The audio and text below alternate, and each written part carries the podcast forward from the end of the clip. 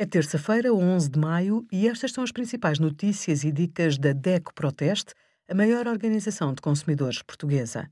Hoje, em DECO.proteste.pt, sugerimos como submeter uma reclamação por erro das finanças no IRS, conselhos para manter a hidratação durante a prática desportiva e a nossa carta aberta para exigir ao governo português que seja adotado o rótulo Nutri-Score nos produtos alimentares.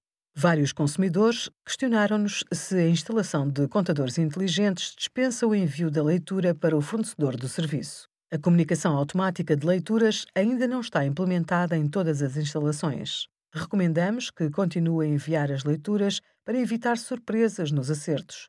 Quando a leitura do contador não é realizada, a faturação baseia-se numa estimativa do consumo, o que pode implicar sobrefaturação.